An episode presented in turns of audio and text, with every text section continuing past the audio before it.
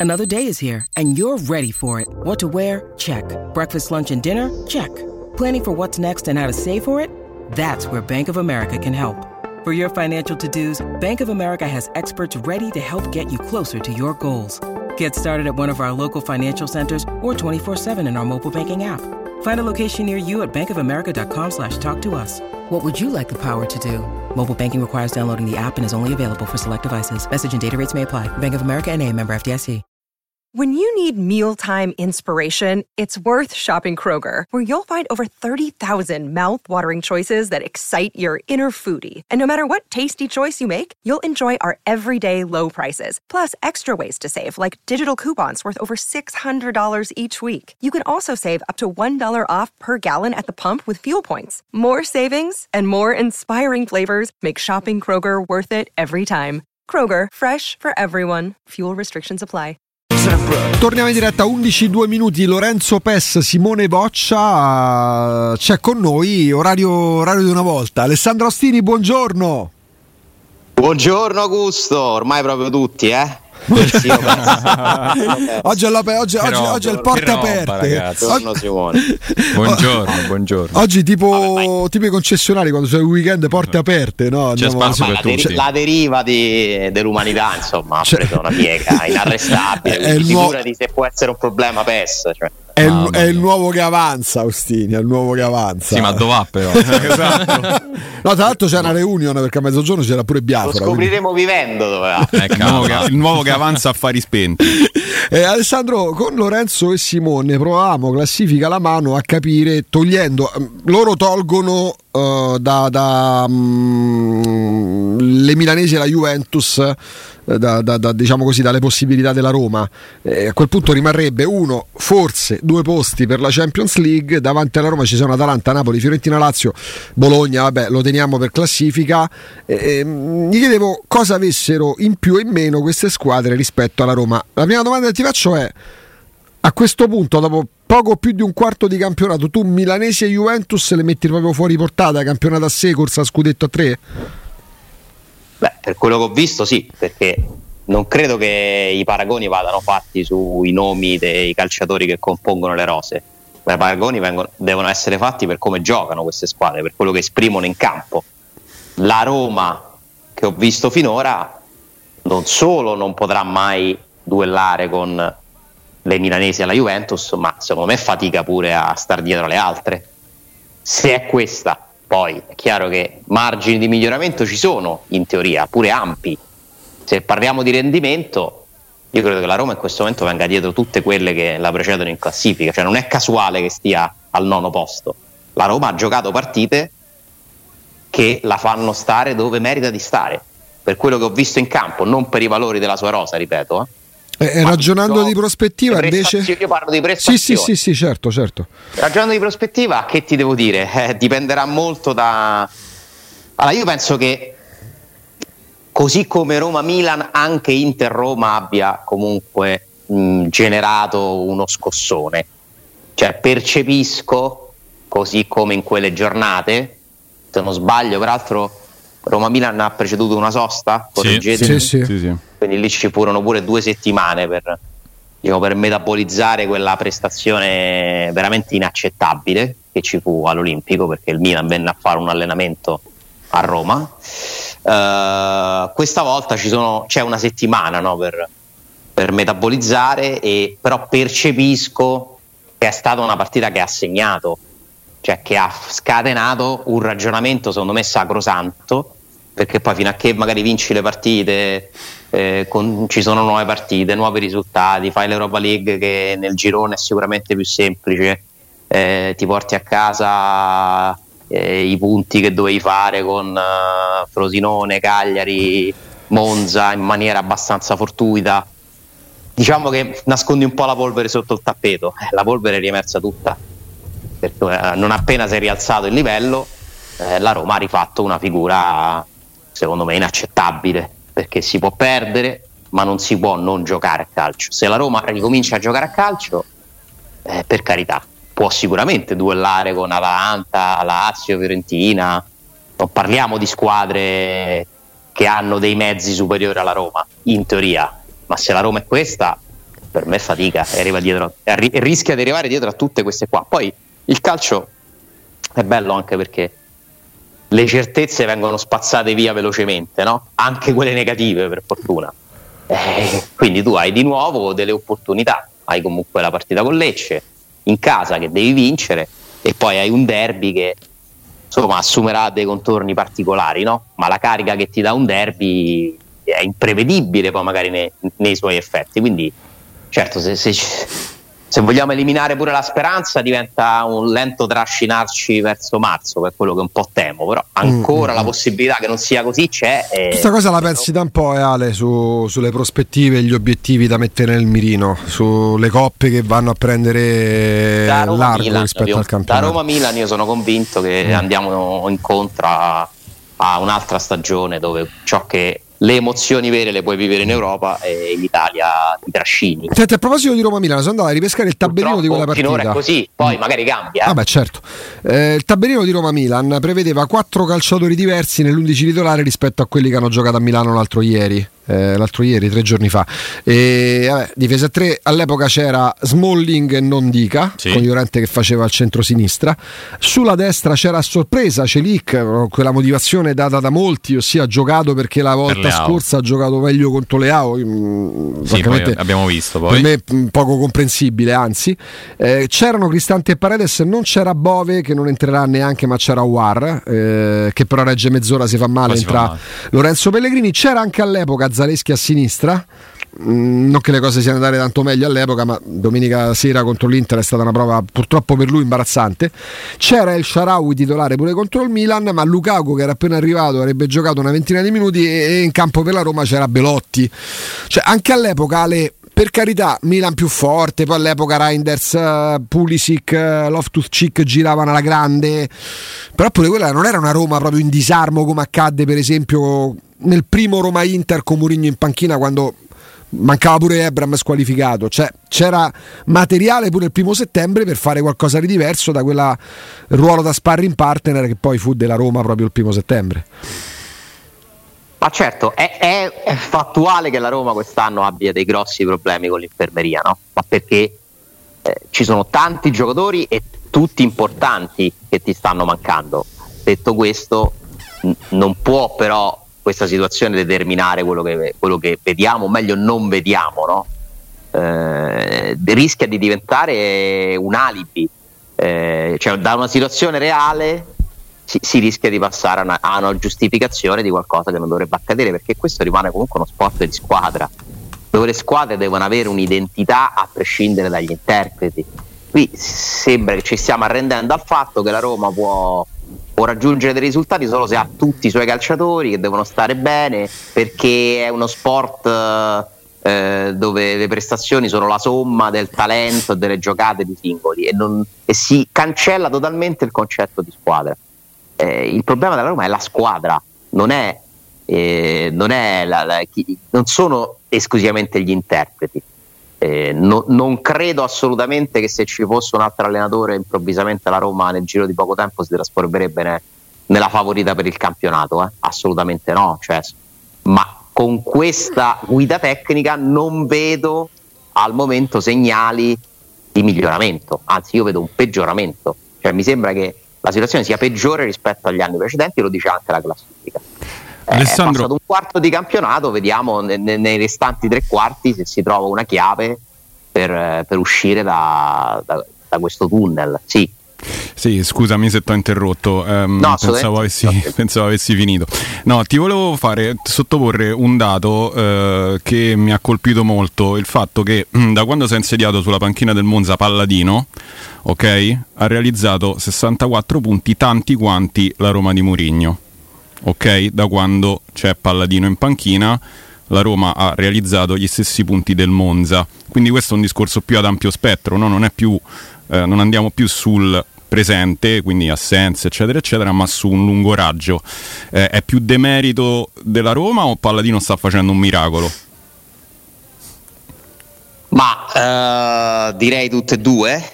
Eh, direi che la Roma si è adeguata a ritmi da squadra da, da metà classifica e, e, il Monza ha scalato posizioni.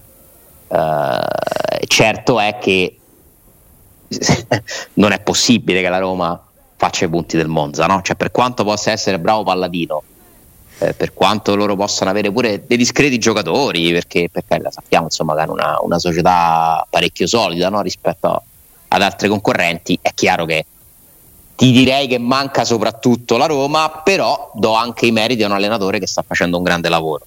Se vogliamo parlare di, uh, di numeri, eh, mi appoggio a, una, a, uno studio fatto da un nostro amico ascoltatore, Marcello, che ringrazio, che mi ha uh, inviato dei numeri che sono interessanti, che, metto, che riguardano però soltanto la Roma eh, inizialmente, no, poi c'è anche un confronto in realtà. Comunque, per quanto riguarda gli scontri diretti dal 2018 ad oggi, mm senza però in questo caso questo conteggio non considera la Fiorentina, quindi parliamo di Milan, Juve, Inter, Napoli, Lazio, Atalanta.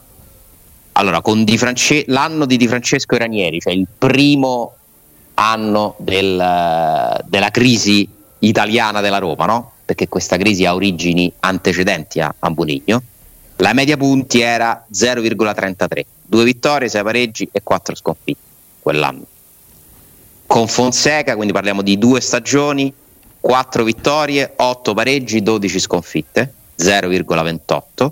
Con Murigno siamo a 5 vittorie, 5 pareggi e 16 sconfitte, 0,26. Quindi vedete il peggioramento, cioè c'è un peggioramento negli scontri diretti, tutto sommato si può dire che sei più o meno lì, 0,33, 0,28, 0,26, ma comunque ad oggi con Murigno hai la media punti più bassa di, di, di tutti questi anni negli scontri con le grandi, che sono quelli che ti dovrebbero magari far fare il salto e qualificare alla Champions, no? Siete d'accordo? Cioè, è vero che sono quelli, sì, sì. possono pure vincere tutte le partite con quelle, però poi alla fine non la differenza la fai lì, mm. non le vinci mai. Dal 2018 a oggi sempre, stesso, stesso conteggio, 0,28 la media complessiva della Roma, 0,28 punti a Mamma partita, se ci rendiamo conto. La Lazio a 0,38 con 21 vittorie, 9 pareggi e 34 sconfitte. La Roma 11 vittorie, 19 pareggi e 32 sconfitte. L'Atalanta a 0,42, 19 vittorie, 22 pareggi, 21 sconfitte. Quindi comunque sei la peggiore delle tre, che sono quelle che inseguono un po', no? Perché eh, le altre sono le squadre che dal 2018 a oggi hanno vinto lo scudetto perché comunque ci sono gli ultimi scudetti no, della Juve di Allegri in mezzo, c'è lo scudetto dell'Inter di Conte, lo scudetto del Milan di Pioli, lo scudetto del Napoli di, uh, di Spalletti. Uh, quindi tra quelle che inseguono tu sei la peggiore, se parliamo di questo mini torneo tra grandi, eh, e quindi secondo me insomma è, è una riflessione e, e, tutto questo è come se noi ce lo fossimo dimenticati, no? era un po' il discorso che facciamo ieri con Augusto, Riccardo, Andrea. Eh, io penso che eh, eh, a forza di parlare di Murigno o non Murigno, qua di là ci stiamo dimenticando della Roma e, e, della situazione negativa da cui non riesce a tirarsi fuori con in mezzo un cambio di proprietà, per carità, tanti problemi, tante bellissime soddisfazioni in Europa, tra cui un trofeo, un trofeo, una finale, una semifinale, eh, però in, in Italia tu non esisti più ad alti livelli e non è ammissibile secondo me cioè è, è un qualcosa che meriterebbe una profonda riflessione. Cioè, ma possibile che ogni anno qui non si riesca a trovare una strada per fare un pochino meglio? Cioè, è possibile che ci dobbiamo arrendere al fatto che la Roma non esista più per le posizioni di vertice? È la squadra stessa che ha iniziato a pensare in tutti questi sei anni chi se ne frega dei piazzamenti, dobbiamo pensare alle coppe? Io non ci credo. Ma secondo me più, poi... più, che per quello, Ale, scusate se ti interrompo, è, è, proprio il fatto di accettarla questa cosa, cioè il sentire Cristante a fine partita a San Siro dirti praticamente abbiamo preparato la partita sperando di non prendere gol e po- provando a portare via un punto, è un qualcosa che evidentemente con Murigno magari più, più accentuata come, come, cosa, ma già da prima arriva, cioè nel senso che tu ti presenti o prepari la settimana che precede San Siro dicendo è un miracolo se pareggio, che è un discorso che, che, non si fa perché non fa più nessuno ormai nel calcio di oggi, nessuna squadra si presenta a Milano vuol dire speriamo che pareggio, ormai quasi tutti... No, perché non è vero. Esatto. Anche perché non è vero che serve un miracolo per, pare, per pareggiare o addirittura vincere in casa. Ci ha vinto il Sassuolo, lo stiamo, lo stiamo ripetendo, no? Da giorni, ma, non so, ma ti potrei fare mille esempi. Sì, sì, ma ce ne sono, ce ne sono stati anche cioè, tanti. Una resa, che una mi, resa mi dei, sì, però è una resa alla quale, secondo me, contribuisce l'ambiente, perché tu mi devi dire se tu che allo stadio ci vai ogni domenica, sabato, giovedì, quando si gioca, insomma, tu mi devi dire se c'è uno stadio da squadra che da sei anni fa ridere no, in Italia. Assolutamente no. Eh, mi spieghi, cioè, che cosa sta succedendo? Perché, ci, perché non conta più il risultato? Non, cioè io, la, I tifosi della Roma sono sempre stati vicini alla squadra a prescindere dal risultato, ma questo è è anche un po' un concetto retorico, se mi permettete, no? Perché lo potrebbero dire tutti i tifosi di tutte le squadre.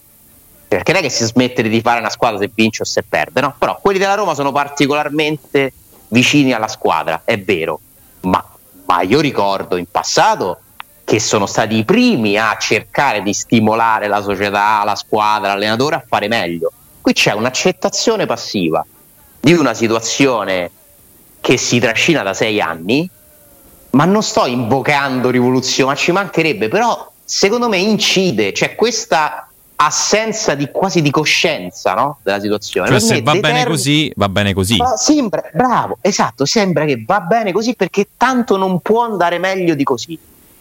E per me non bastano i risultati in Europa, che sono per carità eccezionali no? rispetto alla media dei risultati che la Roma ha ottenuto nella sua storia c'è pure volendo aggiungere forse il risultato più importante a livello sportivo che la semifinale di Champions, perché per me sportivamente se parliamo di difficoltà è più difficile giocare una semifinale di Champions se sei la Roma che vincere la Conference League, per quanto mi riguarda, solo che una ti porta un trofeo e un'altra no. Ma se parliamo di difficoltà, di, di, di, risultato sportivo, io ti dico che è più difficile quello va bene, sono risultati eccezionali, sicuramente hanno compensato tante delusioni e questo ci sta, ma il campionato è il pane quotidiano. Ma soprattutto si continua a non capire fino in fondo i danni che ti comporta non giocare la Champions a livello economico. Cioè sono sei anni, voi moltiplicate i milioni di euro persi dalla Roma in sei anni. No, sono tantissimi. Cioè, vuol dire tanti, stabilizzarsi tanti. in una dimensione che ti costringe ogni estate a inventarti il Renato Sanchez e, no, e, no, e, non più a comprare, che ne so, i frattesi per dire. Ma questo è dovuto anche al fatto che tu non sei mai in Champions. Se non vai in Champions non puoi investire come, come potresti, no? Altrimenti. E quindi la squadra fa più fatica a migliorare, cioè è un circolo vizioso eh, che io insomma, penso che vada comunque analizzato cioè, se non c'è questa consapevolezza, le cose non cambieranno mai, cioè si parte dalla consapevolezza. Quindi il mio sforzo è questo, cioè attraverso i numeri, attraverso le chiacchierate piacevoli con voi, cercare di, di ricordare sempre il tema centrale che devono essere i risultati della Roma, perché altrimenti passiamo le nostre giornate a dire a me piace, a me frega niente come gioca. Però sì, la, vabbè, me, la puoi anche domanda, difenderti, no? ma le vinci le partite o non le vinci? E in Italia non le vinci. Eh, però la grande domanda che mi faccio, che faccio a te e condivido con voi, questa consapevolezza esiste o no? Perché la tendenza mi sembra più quella di quasi compiacersi no? di quello che si è riusciti a fare anche a livello mediatico, di, di spettacolarizzazione, cioè il sold out per me ha un senso, non, cioè non deve essere venduto soltanto come facciamo sold out, perché il sostegno è bello, è, della curva c'è sempre stato, adesso anche il resto dello stadio, però deve essere una cosa positiva, non deve essere un qualcosa da vendere a me ogni tanto arriva questa cosa del dire ecco abbiamo portato Lukaku, abbiamo portato Dybala, basta questo. Eh, non basta questo. Sembra, sembra un accontentarsi di una cornice straordinaria. Eh, ma il quadro? Che è merito della passione dei tifosi della Roma. Ma proprio perché hanno questa passione incredibile che li porta a riempire lo stadio come, come non accadeva da vent'anni, ma forse anche di più. Nel calcio degli anni Ottanta l'Olimpico era sempre pieno. Io da quando ho memoria, non c'è mai, mai, mai e poi mai stata una, un'epoca in cui tutte le domeniche lo stadio era pieno, perché non ho ricordi del calcio anni 80, per motivi anagrafici, ma dal calcio anni 90 in poi, ma ve lo do per certo, non c'è mai stata, tranne nell'anno dello scudetto in quello successivo, ma comunque non c'era sempre il soldato. Però questo è il discorso che si lega ai tifosi e che magari si allarga al comparto eh, media. Meriterebbero qualcosa più, però. Sicuro. E si allarga al comparto media. Noi lo ricordiamo a chi ancora mm, non ci arriva, con i disegnini un giorno proveremo, noi non siamo qua per lanciare i cori, mm, ci sono pure trasmissioni che lo fanno legittimate a farlo, noi cerchiamo di ragionare anche sull'onda dei risultati, se poi a maggio la Roma sarà in finale d'Europa League la commenteremo favorevolmente come è successo già nei precedenti due anni.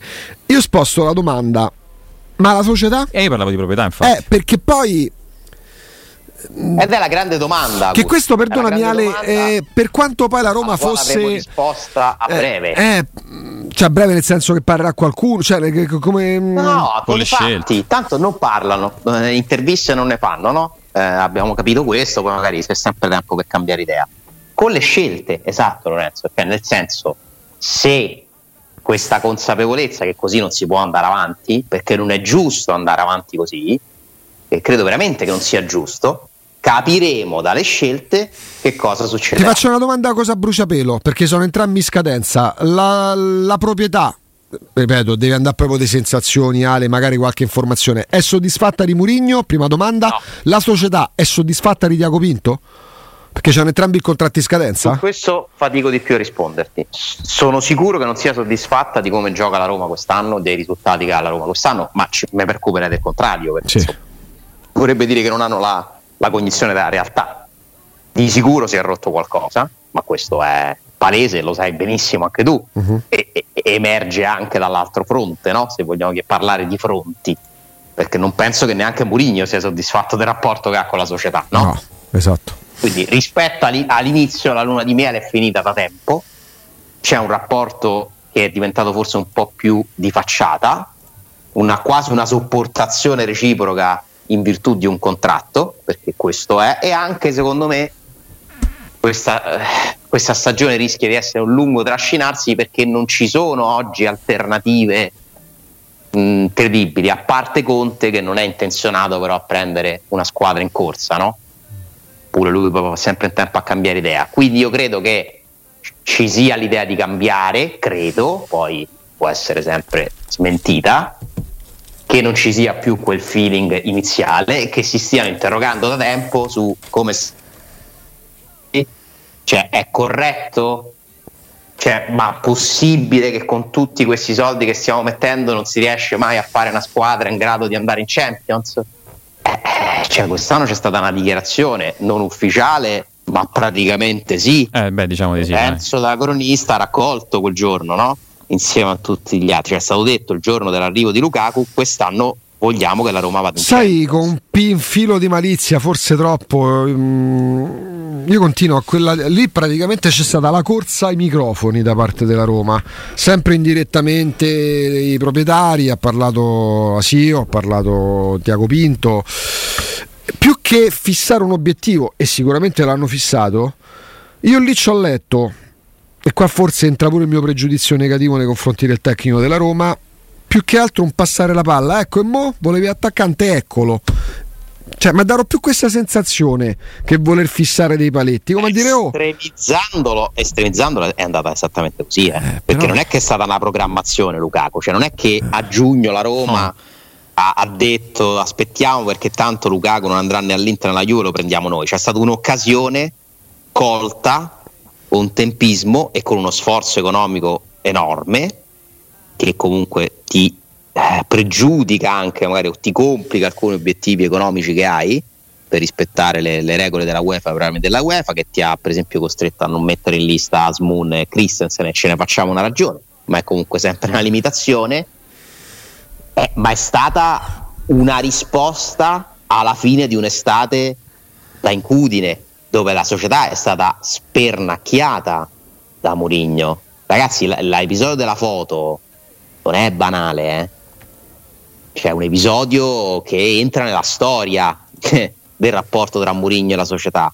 C'è un allenatore che ridicolizza un- una mancanza di mercato con un atteggiamento che ha voluto avere perché in quel momento si sentiva di farlo e perché sa che può permetterselo e perché sa che comunque quando tu lamenti l'assenza di un acquisto, hai sempre la gente dalla tua parte, perché il tifoso vuole i giocatori forti, eh, come è normale che sia. E quindi per mettere a tacere tutto questo, Fritkin ha poggiato sul tavolo il malloppo e fa un capolavoro fa un capolavoro ma non è programmazione no però, però ammettendo anche risolvendo anche il problema che la Roma stessa si era causata perché eh, la dirigenza era convinta a un certo punto di, avere, di, poter avere in mano Scamacca per un mese e mezzo. Sì, ma vedrete che l'operazione è congelata. Poi a fine luglio vedremo quando l'West Ham non riceverà offerte. Scamacca sarà la Roma e non è andata alla Roma. Si è parlato di Marcos Leonardo, ma pure lì in 4-4-8, sapendo le difficoltà quando si va a trattare i calciatori brasiliani, visto che là il campionato è in corso, il Santos, società storica, era in difficoltà. Poi a un certo punto, dei punti in bianco, salta Scamacca. Zapata, che non mi sembra stia facendo sfacere al Torino. Hai dimenticato Morata. Morata, cioè alla fine di Beltran. Beltran pure, ecco, cioè Lukaku capolavoro assoluto. Arri- Sicuramente hanno sbagliato delle valutazioni, eh, non c'è dubbio. Perché poi, lui, perché poi è, vero, è, vero, che una risposta. è stato dalla parte della Roma. Senza dubbio. Senza dubbio, però è vero cioè, che poi Lukaku. Una palese frattura, cioè messa in pubblico una chi- frattura che si è capito che tipo di rapporti ci siano, però poi Lukaku, sì è vero, la risposta a Murigno dice ecco di, Mur- ecco di Lukaku, ora vediamo che sai fare. Però faccio un ragionamento. Quanti gol ha fatto Lukaku in campionato 5? Eh sì. Ecco, togliamo i 5 gol che ha fatto Lukaku, la Roma è quindicesima, forse è sedicesima. Lukaku è un favore che si fanno i Friedkin. Perché senza Lukaku forse, forse avevi Zapata che si è capito pure a Torino quando sta in piedi che, che si è capito che sta nella parabola discendente di carriera sì. Milioni, un favore da 20 milioni di costo sì. aggiunto al bilancio della Roma che continua a essere ripianato dai stessi che si fanno un favore però. Senza, no no a livello sportivo a livello sportivo Ale perché se, se, non prendevano perché, Lukaku avrebbero Mourinho non è contento di quello che accade in una situazione in cui la società non si sa quanto costa al mese senza cioè, dubbio immaginati se non ci fosse questo. Però il problema sai qual è? Io parlo proprio di pure di direzione sportiva. Perché Zapata viene mollato eh, nel momento in cui. Sono tutti responsabili. Ah, no, no, ma lo so, però Zapata viene mollato quando si capisce che c'è lo spiraglio esatto. giusto per Lukaku. Altrimenti la Roma avrebbe avuto un altro Renato Sanchez. Perché Zapata al Torino rischia di fare la fine della Roma di Renato Sanchez. Mm. Gioca quasi mai, ha fatto un gol con noi, ovviamente. Noi, perché, vabbè, cioè, oggi avremmo un altro fan. No, ha sbagliato. Oggi avremmo un altro. Io ecco perché te nomino pure perché non è. Ma vede Diego Pinto, ma chi se ne frega? Io mi interrogo su, ok, Murigno andrà via, l'abbiamo capito tutti. Che ne sarà poi? Come si gestisce la Roma? Con questo eh, tipo questo... di mercato? Come è stato fatto il mercato negli ultimi tre stagioni? Io dei dubbi ce li ho. Così eh, scordano pure Conte, tra l'altro. Poi. No, ma ce, ce, ce li ho pure io però ho pure il dubbio che magari se un allenatore costruisce qualcosa di meglio dal punto di vista del gioco potremmo scoprire che alcuni giocatori sono meno scarsi di quello che crediamo. Sì, ad esempio per, per carità. cioè, lasciami questo cioè, la, no no ce l'ho ce l'ho certo. che se arriverà un allenatore che sia Conte, che sia Diego Motta, che sia Farioli, che sia Nito Parapoi. ecco, ma dove metto? Lo metto perché tanto De Zerbi non viene. No, è chiaro. Cioè, però la mia speranza è che se si ricomincia a pensare che oltre al mercato, per migliorare una squadra, forse bisogna migliorare il suo modo di giocare, forse sì. possibile qualche punto in più lo fai. Poi servono, so, gio- cioè... poi servono, i giocatori e questa è la Roma che spende 17 milioni, Pesce Murudov che gioca manco nell'ultima di Serie A. Perché manca a Cagliari gioca Sciomuro. Sì, sì, ma devono migliorare le scelte dei calciatori e il mo perché secondo me in questi anni è stata sbagliata la scelta di molti calciatori e la gestione dei calciatori. Senza stessi. dubbio. Cioè, tutti hanno partecipato. E io ti porto il discorso a sei anni, ti ci metto quindi un'altra proprietà, altri sì, dirigenti, sì, un altro allenatore, altri c'è, due, c'è altri un, tre Sì, ma c'è tutti. un filo diretto, eh, attenzione, perché il filo diretto è il gruppo storico che c'è tuttora. Ah, beh, capirai. Allora, ve- io, io, non forse spezzo una, spezzo una lancia a favore di Mourinho, ma nel senso semplicemente perché, perché gli si può imputare il fatto di non aver dato, e quello ci si aspettava da lui, una mentalità mh, diciamo vincente a un gruppo di giocatori che non hanno una mentalità vincente.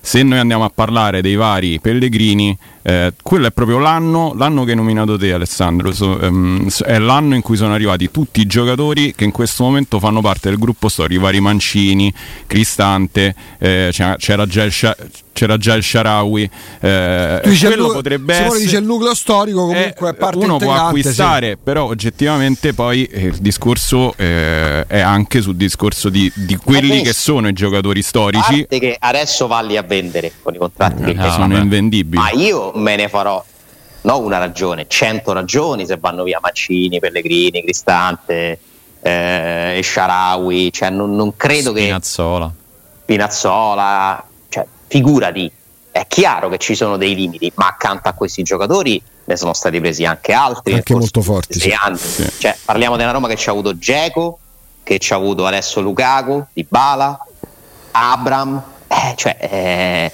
li ha avuti i calciatori altri, no? Cioè, poteva fare di più con tutti i limiti strutturali. Senza dubbio, doveva fare di più. Ale, ci salutiamo così. Un abbraccio, a domani. A domani, Ciao, grazie, grazie, grazie, grazie ad Alessandra Austini.